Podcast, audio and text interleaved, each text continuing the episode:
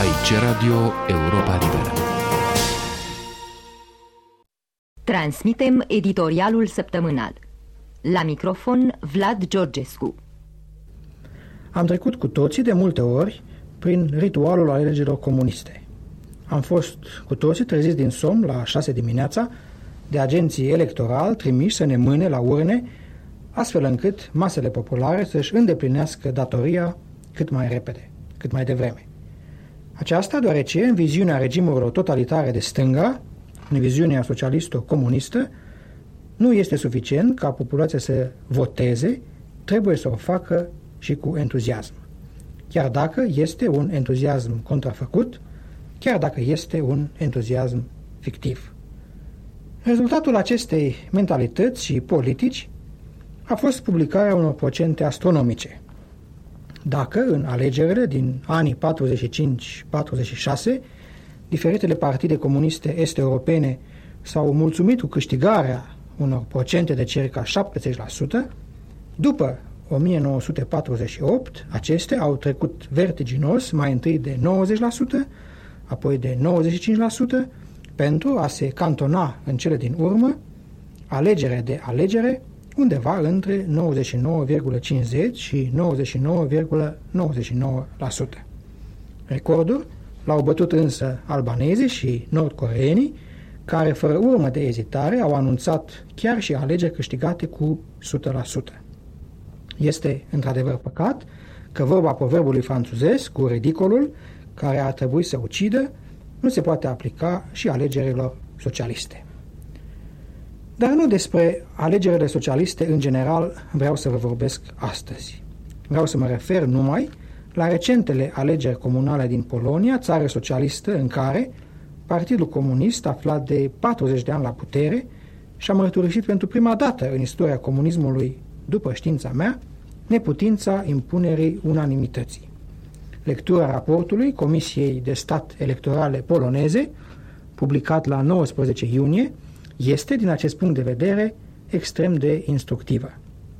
Astfel, mai întâi, Comisia arată că au participat la vot pe întreaga țară 74,95% din persoanele cu drept de vot. Aceasta înseamnă că aproape un sfert din populație, 25% din populație, deci 6 milioane de polonezi, au refuzat să participe la cercul electoral oficial.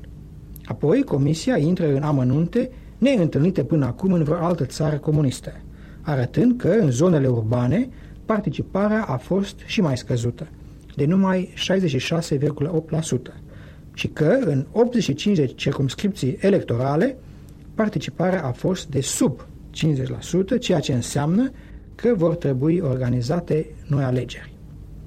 Purtătorul de cuvânt al guvernului a declarat de asemenea că numai 38% din preoții catolici și numai 5 din cei 80 de episcopi catolici cât are țara și-au exercitat dreptul la vot.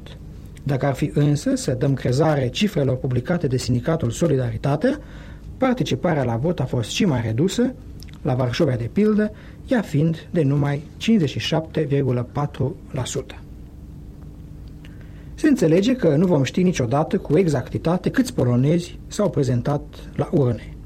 Dar nu acest lucru este important și semnificativ. Semnificativ este faptul că guvernul militar al generalului Jaruzelski a ajuns după trei ani de dictatură la concluzia că nu mai poate falsifica nestingerit cifrele, că nu mai poate câștiga alegeri cu 98,87%, așa cum fusese câștigate cele din 1980. Aceasta înseamnă că, măcar în parte, presiunea populară a avut succes și că dictatura trebuie să țină seama de opinia publică, măcar în parte. Deseori, românii noștri se întreabă și mă întreabă atunci când umblă prin apus ce au făcut polonezii cu toată lupta lor, la ce bun s-au sacrificat și au suferit. Recentele alegeri arată că presiunea de jos, presiunea maselor, dă mai devreme sau mai târziu roade. Pe cartelele lor de alimente, cantitățile de carne sunt de 5 ori mai numeroase. Religia lor e liberă, de umblat în apus o fac cu relativă ușurință. Soarta și rezistența lor i-a ferit de cultul personalității sau de socialismul dinastic. Cultura răsuflă mult mai liber. Polonezii sunt încă departe, desigur, de ideal, dar sunt totuși cu un pas mai aproape decât alte popoare care mai cred încă că sabia nu taie capul ce se pleacă. Exemplul lor ar trebui să fie, poate, și pentru noi un subiect de meditație. Am transmis editorialul săptămânal. V-a vorbit Vlad Georgescu. Aici e Radio Europa Liberă. Aici e Radio Europa Liberă.